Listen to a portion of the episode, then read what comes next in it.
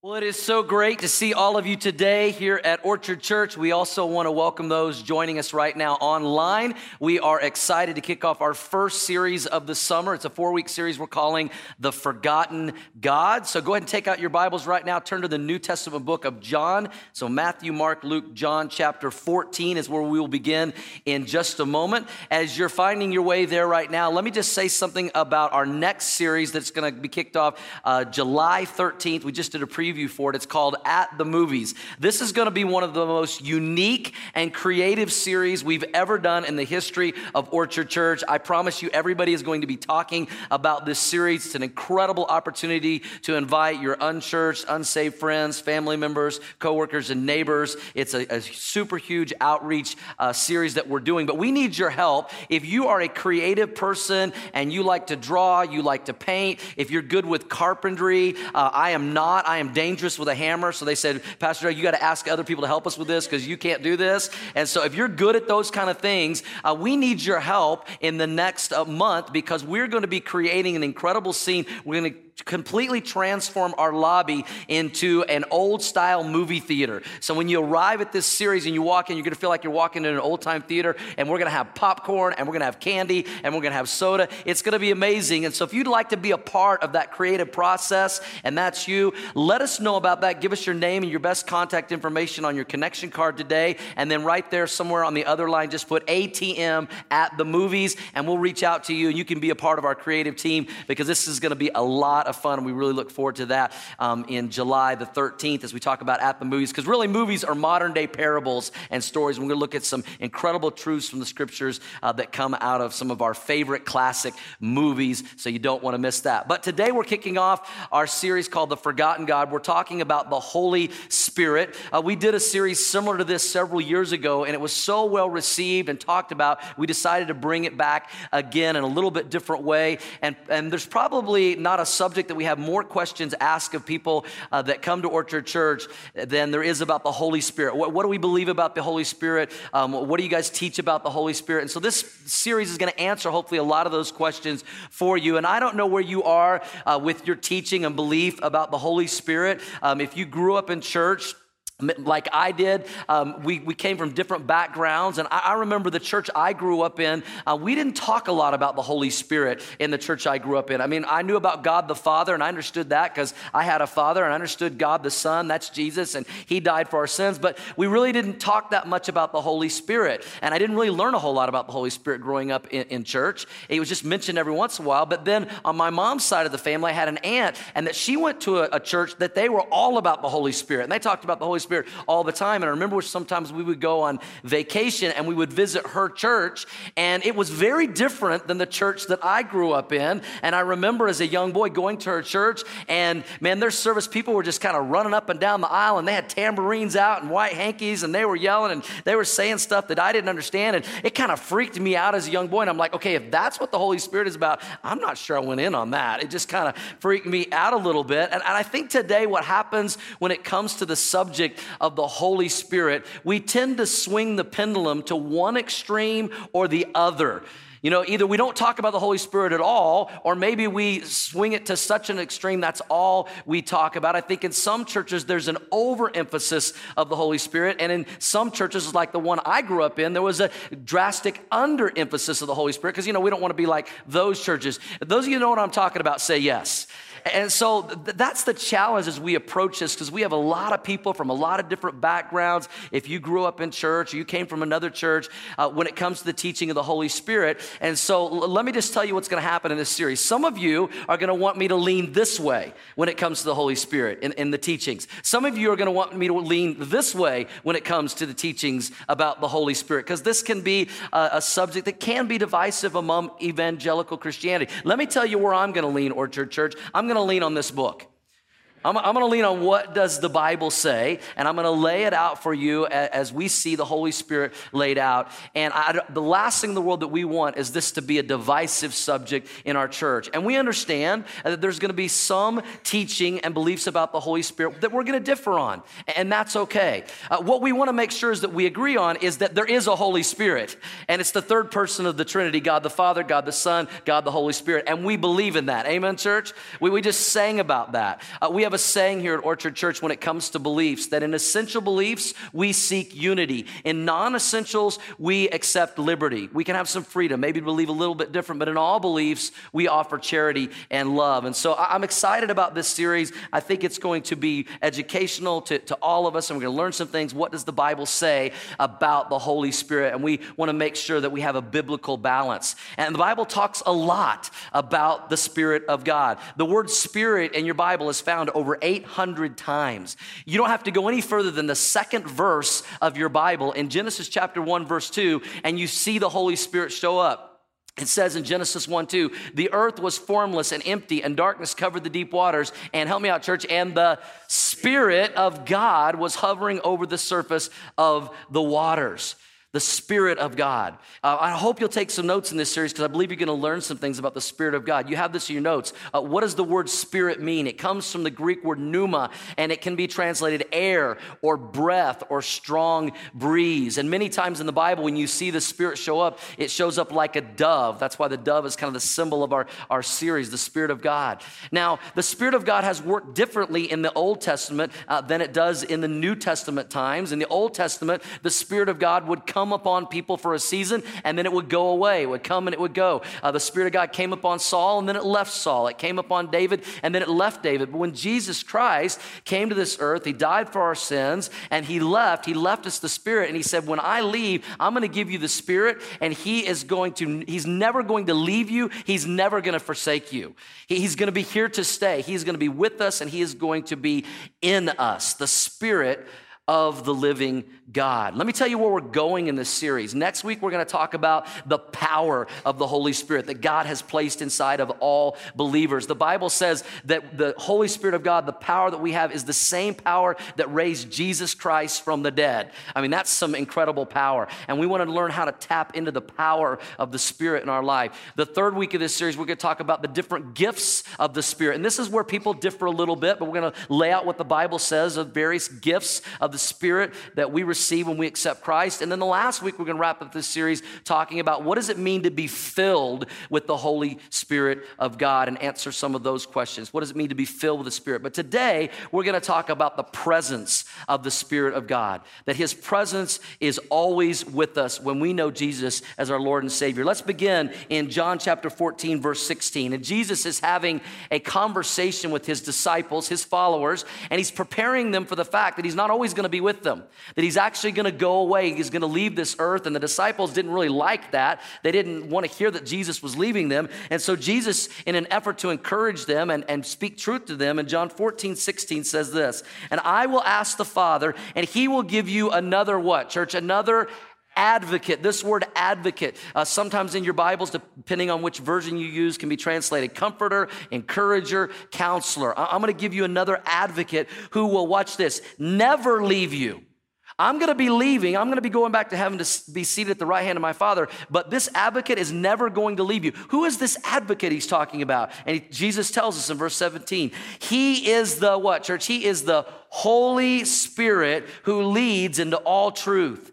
The world cannot receive him because it isn't looking for him and doesn't recognize him, but you know him because he lives with you now, and later he will be where? In you. Later, he will be with you and he will be in you. And, and notice what Jesus didn't say. Jesus didn't say the Holy Spirit is an it. He said he, him, he, him.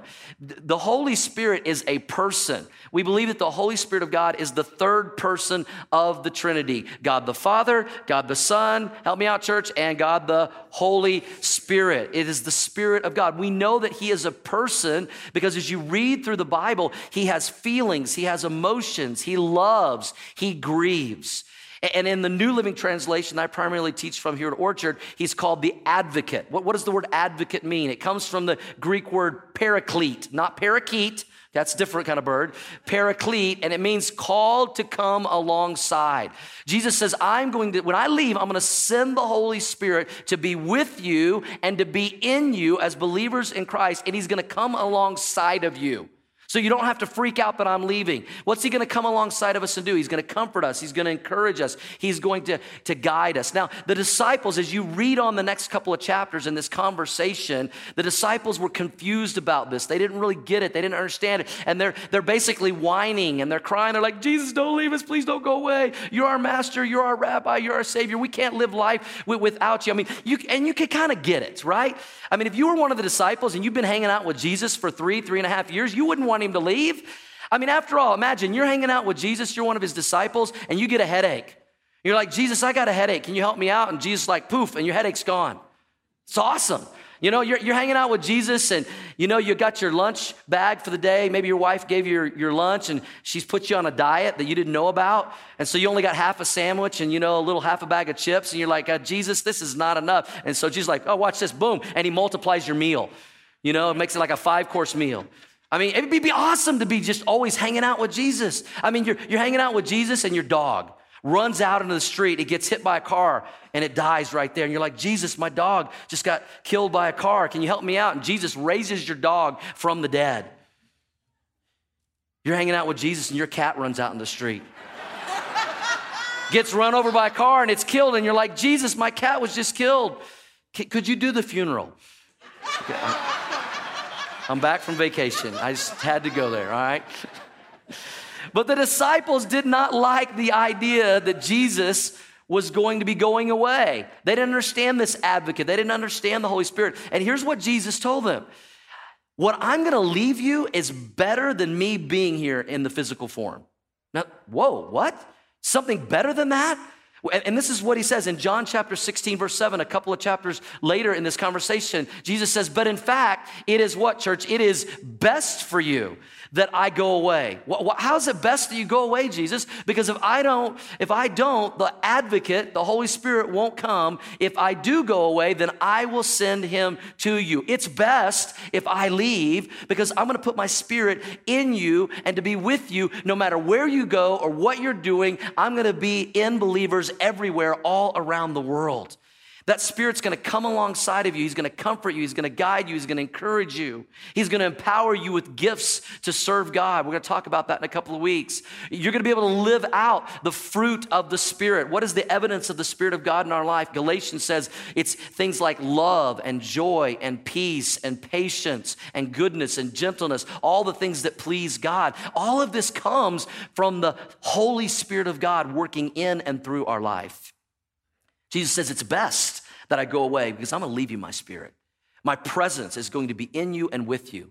But what's sad is there are so many believers going through life, they've accepted Christ, they have the Spirit of God in them, but yet they continue to be gripped by fear.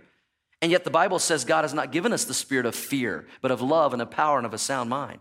Uh, there's so many believers going through life and they still worry about everything, yet they got the Spirit of God to comfort them.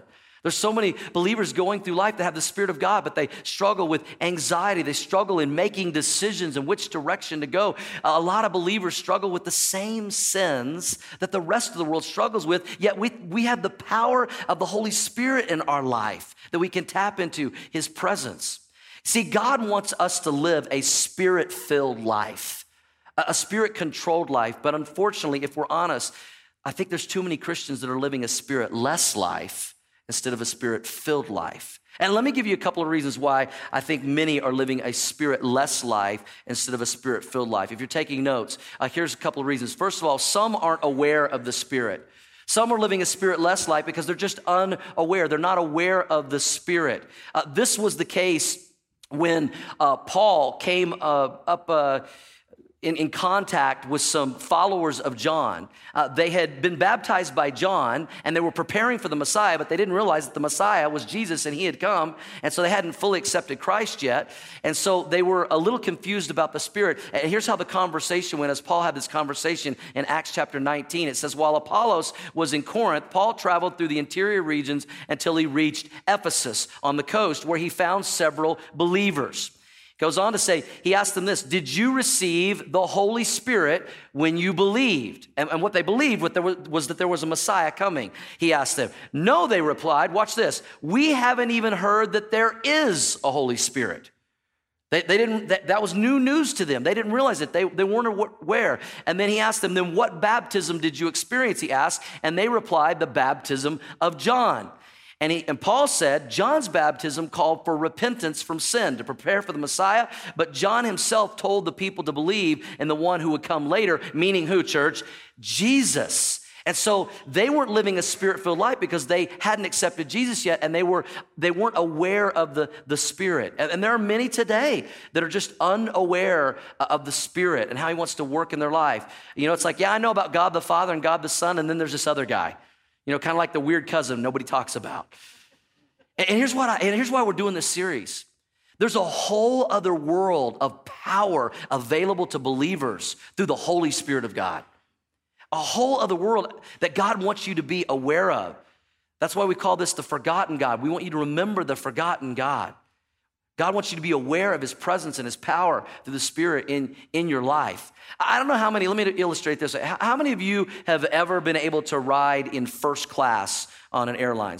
You rode in first class, few of you. Um, I went for many, many years. I traveled all around the world um, on mission trips and things like that, and I and vacations, and never got the privilege to ride in first class because I'm cheap and I'm like, you know, just give me the cheapest seat. I don't need the leg room anyway. I got plenty of leg room wherever I sit in the plane. I don't know what the problem is. So I just buy the cheapest seat, whether I'm going on a mission trip or I'm, or, or I'm flying on vacation.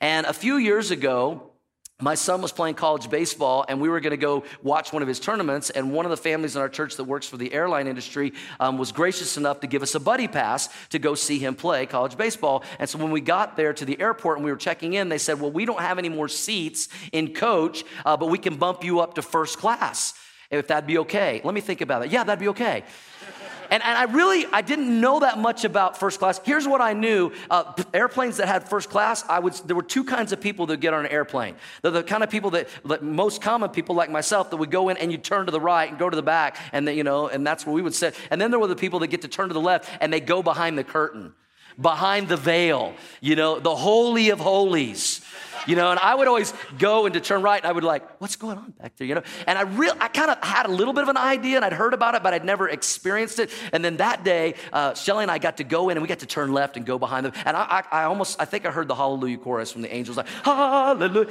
And man, I, I had no idea what happens in first class. And we sat down, and you know, uh, in the back, they're like, sit down, shut up, put your seatbelt on, let's go.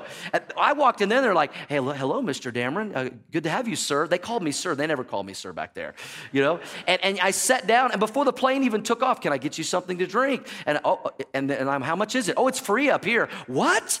And, and they bring me, you know, something to drink, and it's in a real glass. I didn't even know they had real glasses on an airplane. And they brought real food on a real plate, and you didn't have to pay for anything. And I, I mean, it was, uh, let me just tell you, if you've never had a chance to ride first class, it's not so bad.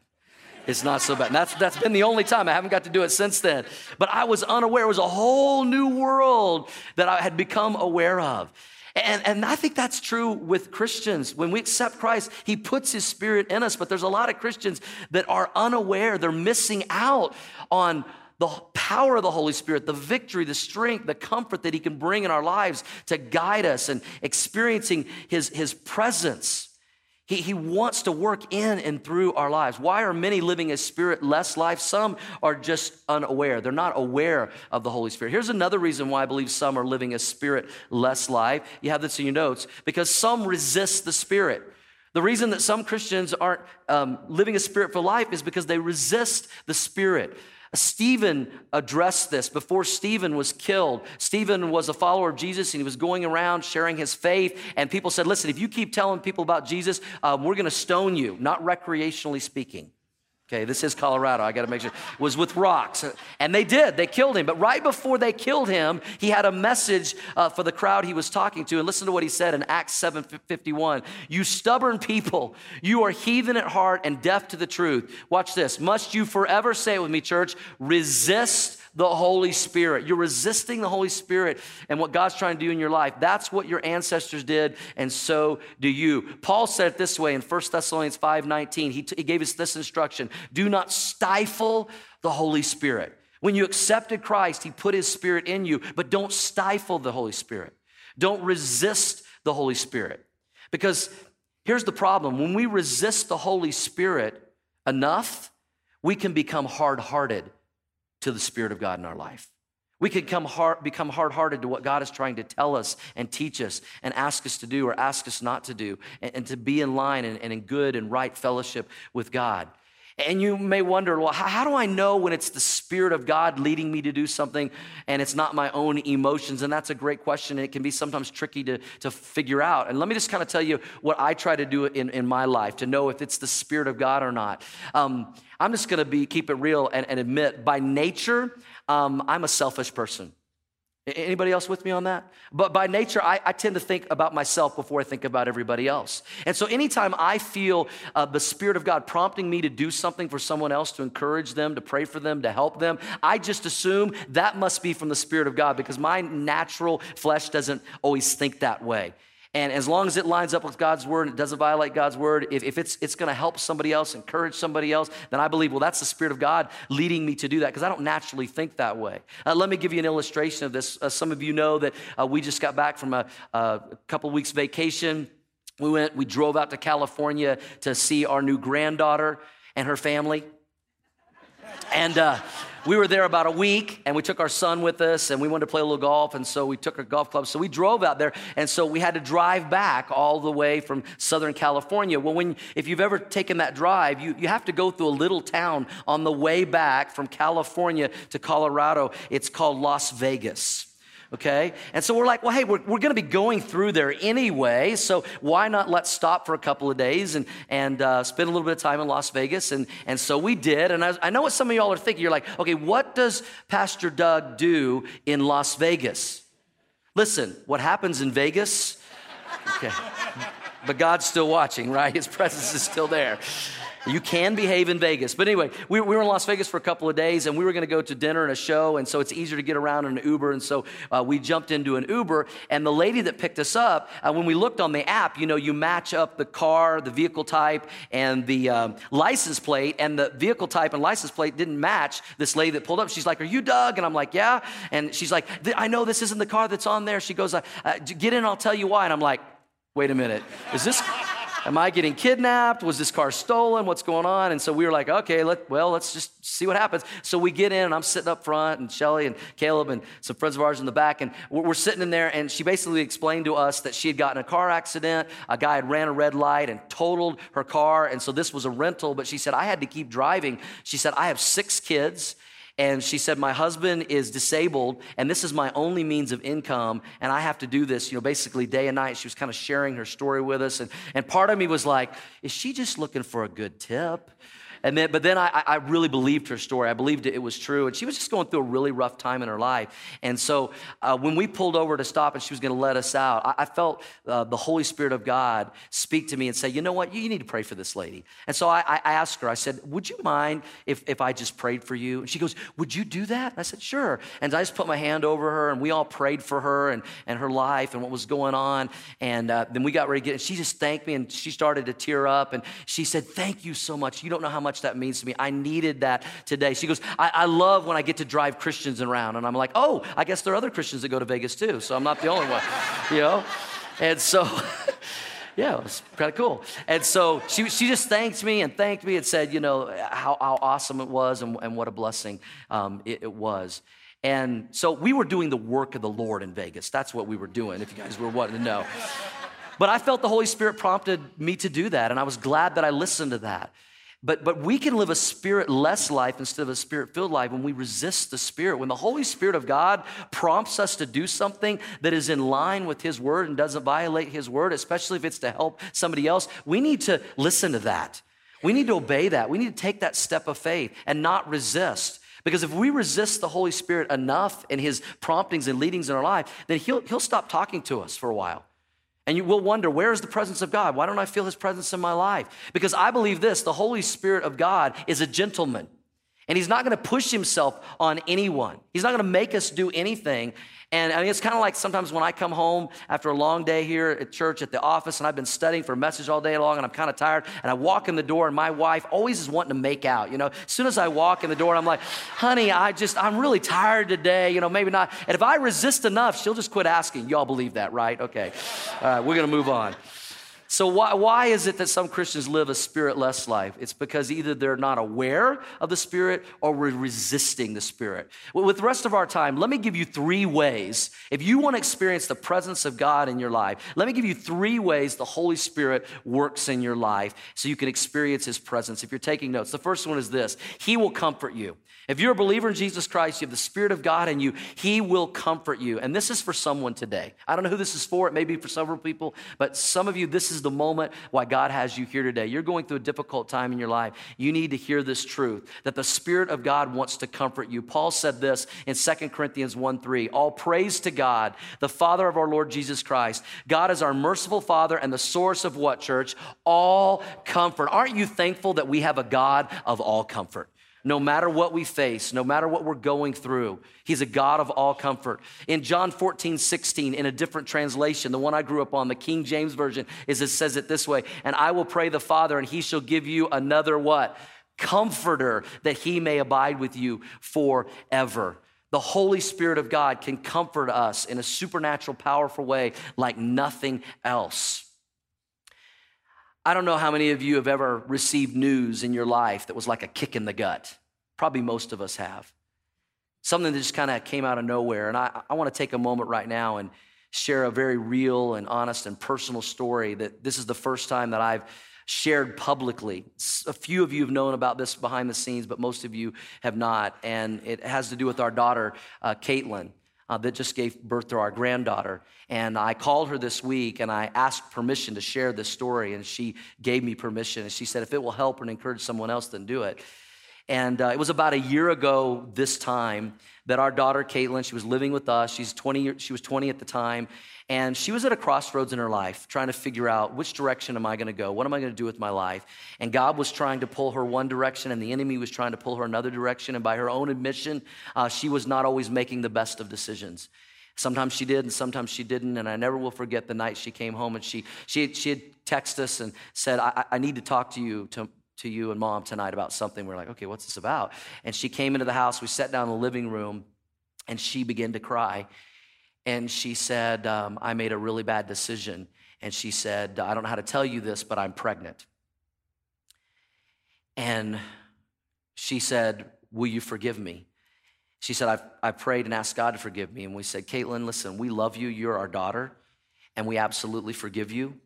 We can't change the past, we can't change yesterday, but we can change from this day forward. And we believe God wants to use this for good in your life to get your attention. And, and, and we, we talked about it. We told her we loved her. And we're going to walk through you with this. And we had no idea what direction this was going to go, what was going to happen with Caitlin, what was going to happen with this baby. Um, you know, there was so many unanswered questions. And it was like a kick in the gut to Shelly and I. It was, it was news that we were not prepared for. And I remember, though, we started praying, started praying about this, and God give us wisdom, and God give us direction, and God worked through this in our life and in Caitlin's life. And, and I, I can just tell you this the peace of God that surpasses all human understanding came over us. The Spirit of God filled us with comfort that it's gonna be all right, it's gonna be okay. God's gonna use this for good. We're gonna get through this. It's gonna be okay and, and we felt the comfort of God. And I, and I want to just also say this publicly. I, I know that um, many of you didn't know the backstory of all of this. Some of you that, that know us personally did know this. And, and I just want to. I just want to personally say to our church family that walked with us through that, thank you from the bottom of our heart for your love and for your grace and your encouragement. Um, we couldn't have got through it without that. And, and the Spirit of God used you in a powerful way in our life as well. And, and God comforted us.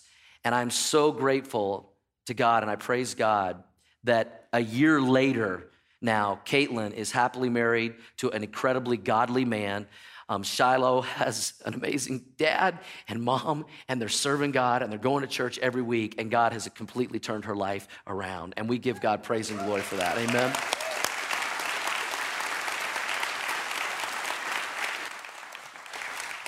But it was a difficult time. And, and we experienced the comfort of God. And, and Caitlin said, when you share this story, be sure you tell people. Uh, we, she told us this later.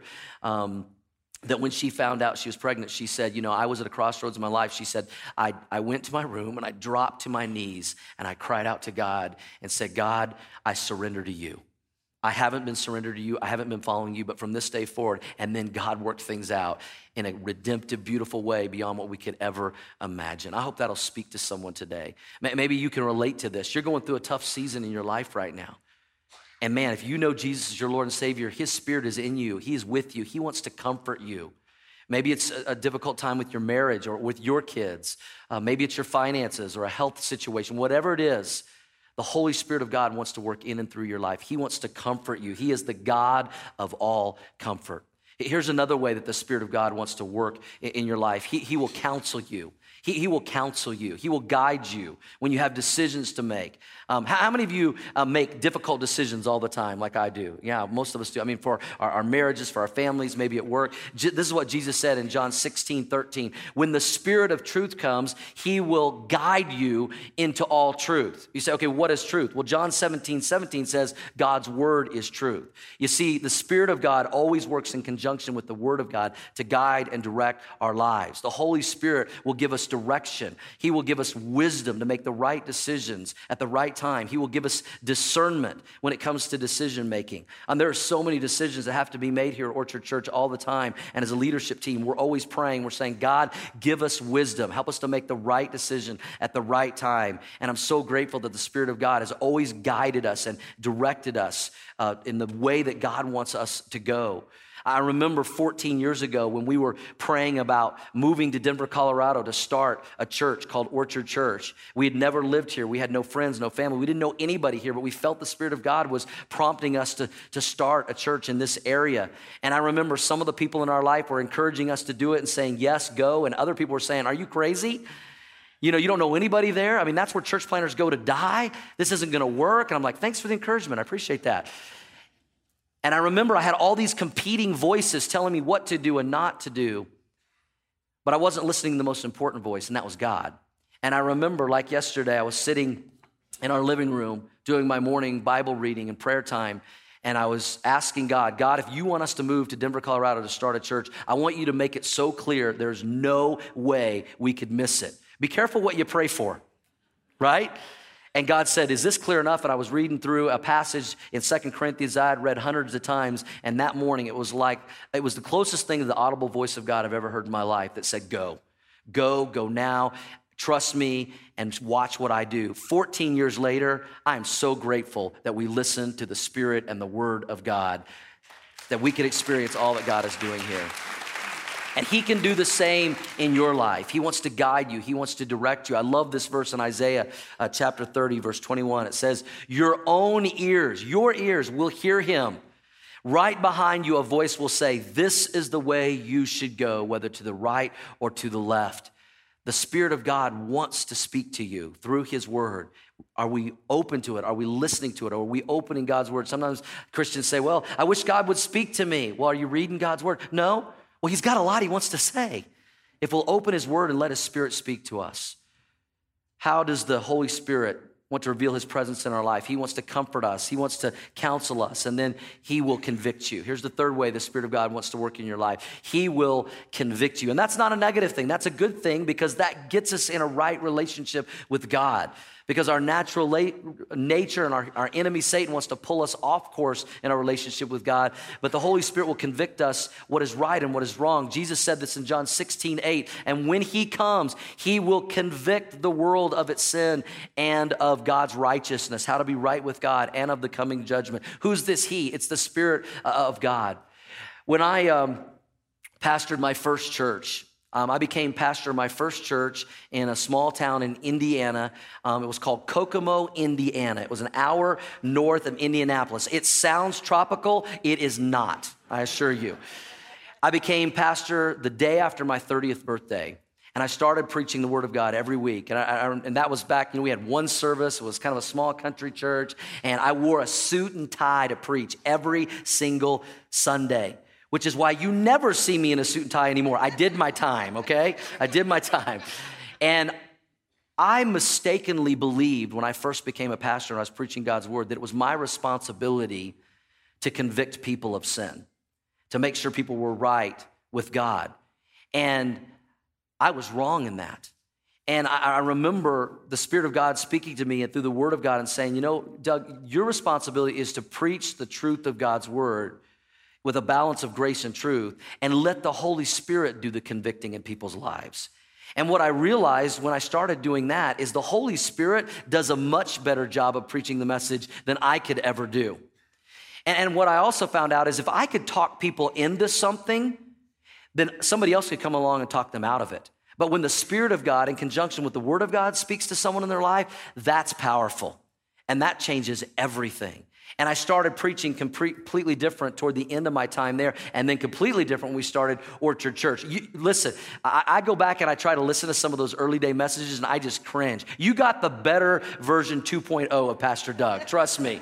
Trust me. I, I, would not have wanted to listen to me preach uh, back there. And it has been so refreshing and so freeing to just preach the truth of the Word of God with a balance of grace and truth and let the Holy Spirit of God change people's lives. And I know this is happening at Orchard Church over and over because so many of you come up after service and I'll meet you in the lobby and you'll say, Man, did somebody call you this week to tell you what was going on in my life? Did, did my wife call you? Did my husband call you? Did my boss call you? Because that's exactly what's going on in my life. And I said, That's the Spirit of God. And then what's really interesting is I'll have four or five different people telling me how God speak, spoke to them during the, the message. And sometimes the things they're telling me, I'm thinking back in my mind, I didn't say anything about that in my message. Like, I, I wasn't talking about that at all. That's the power of the Holy Spirit and God's word that is living and breathing and, and alive. And, and, and it speaks to everybody individually to convict us to be right with God. And I'm so grateful that we get to be a part of a church where we're not praying for revival, we are experiencing revival each and every weekend. You want to see the evidence of the presence and the power of the Holy Spirit? Look at all the lives that are being changed, all the people that are coming to faith in Christ, all the people that are getting baptized, all the marriages that are being restored, the families that are being healed, the, the health uh, prayer requests that are being answered. I mean, aren't you grateful we're in a church where we're experiencing the presence of God each and every week? I know I am. I know I am. You know, I think we really like the fact that the Spirit of God wants to reveal His presence through counsel and comfort. We like those two. But maybe we don't like so much the conviction part. But I'll tell you this we're never going to experience the counsel and the comfort until we, until we first experience the conviction and we're obedient to that conviction. And, and that first conviction happens when we say yes to Jesus that God convicts us for the first time, that God loved us so much, that God the Father sent God the Son to die for us, to pay for our sins that separate us from God. And when we say yes to Jesus in faith, He places His Spirit in us. And when we respond to that conviction, then He comforts us, then He counsels us as we're aware of His presence and His Spirit and His Spirit, and we don't resist it. Let's remember in this series the forgotten God, the Holy Spirit. Heavenly Father, I pray that even in this moment right now, your spirit would be working in and through hearts and lives for your honor and your glory. As we are in an attitude of prayer right now with heads bowed and eyes closed, how many of you that have said yes to Jesus in faith, you know the Spirit of God is in you right now, you would say, you know what? I know I have the Spirit of God, but sometimes I'm not filled with the Spirit. I'm living a spirit less life, and I really want to live a more spirit filled life. I really do. I want to be, live a more spirit filled life. If, if that's your prayer today, would you slip up your hand for prayer? Can I pray for you all across the auditorium? Amen. God bless you. Amen. Hands everywhere. You can put them down. Maybe you're here today and you would say, you know what? I'm going through a challenge in my life, a difficulty. I have a tough decision I need to make. And I'm asking the Spirit of God to comfort me and to counsel me and to guide me in that decision. Can I pray for you? Anyone like that? I'm going through a difficult time. I need His comfort. I need His counsel for a decision. Amen. Several hands. You can put them down. Let me pray for you.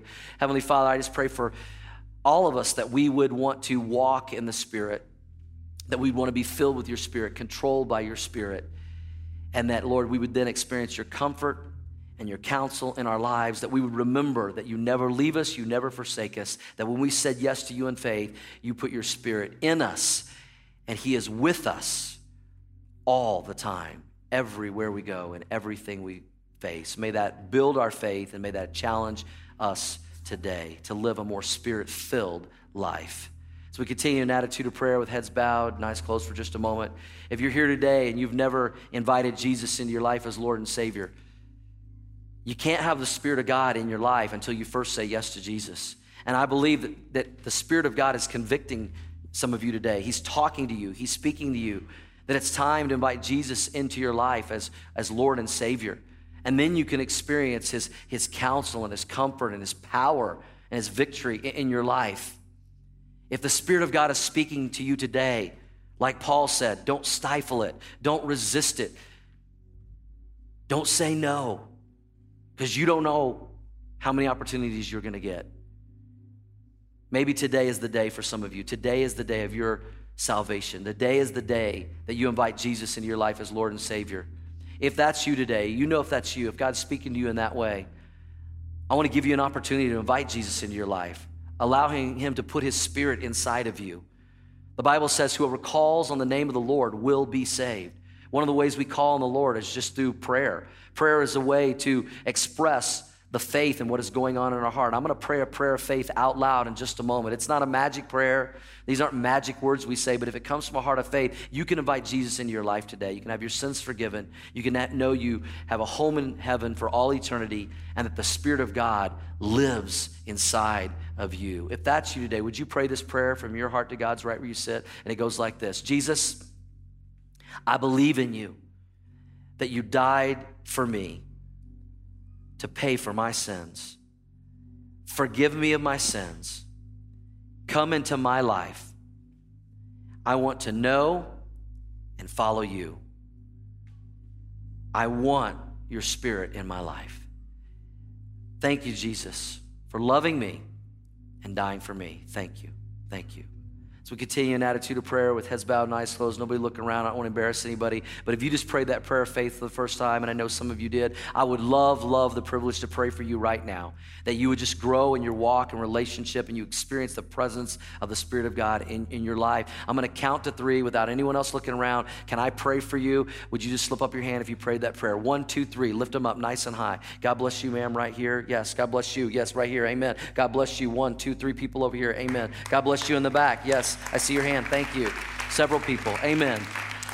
Let me pray for you. Heavenly Father, we just lift up all those today that are saying yes to you, and we are so thrilled for their decision to accept you as Lord and Savior, that you've placed your Spirit inside of them, and all of us that, that name the name of Jesus. We welcome them in the family of God as our brothers and sisters in Christ. May we walk out of here more aware of your Spirit being filled with your spirit, being led and directed by your spirit and your word in our life for your honor and your glory and our good. And we pray all this in Jesus' name. And everybody said,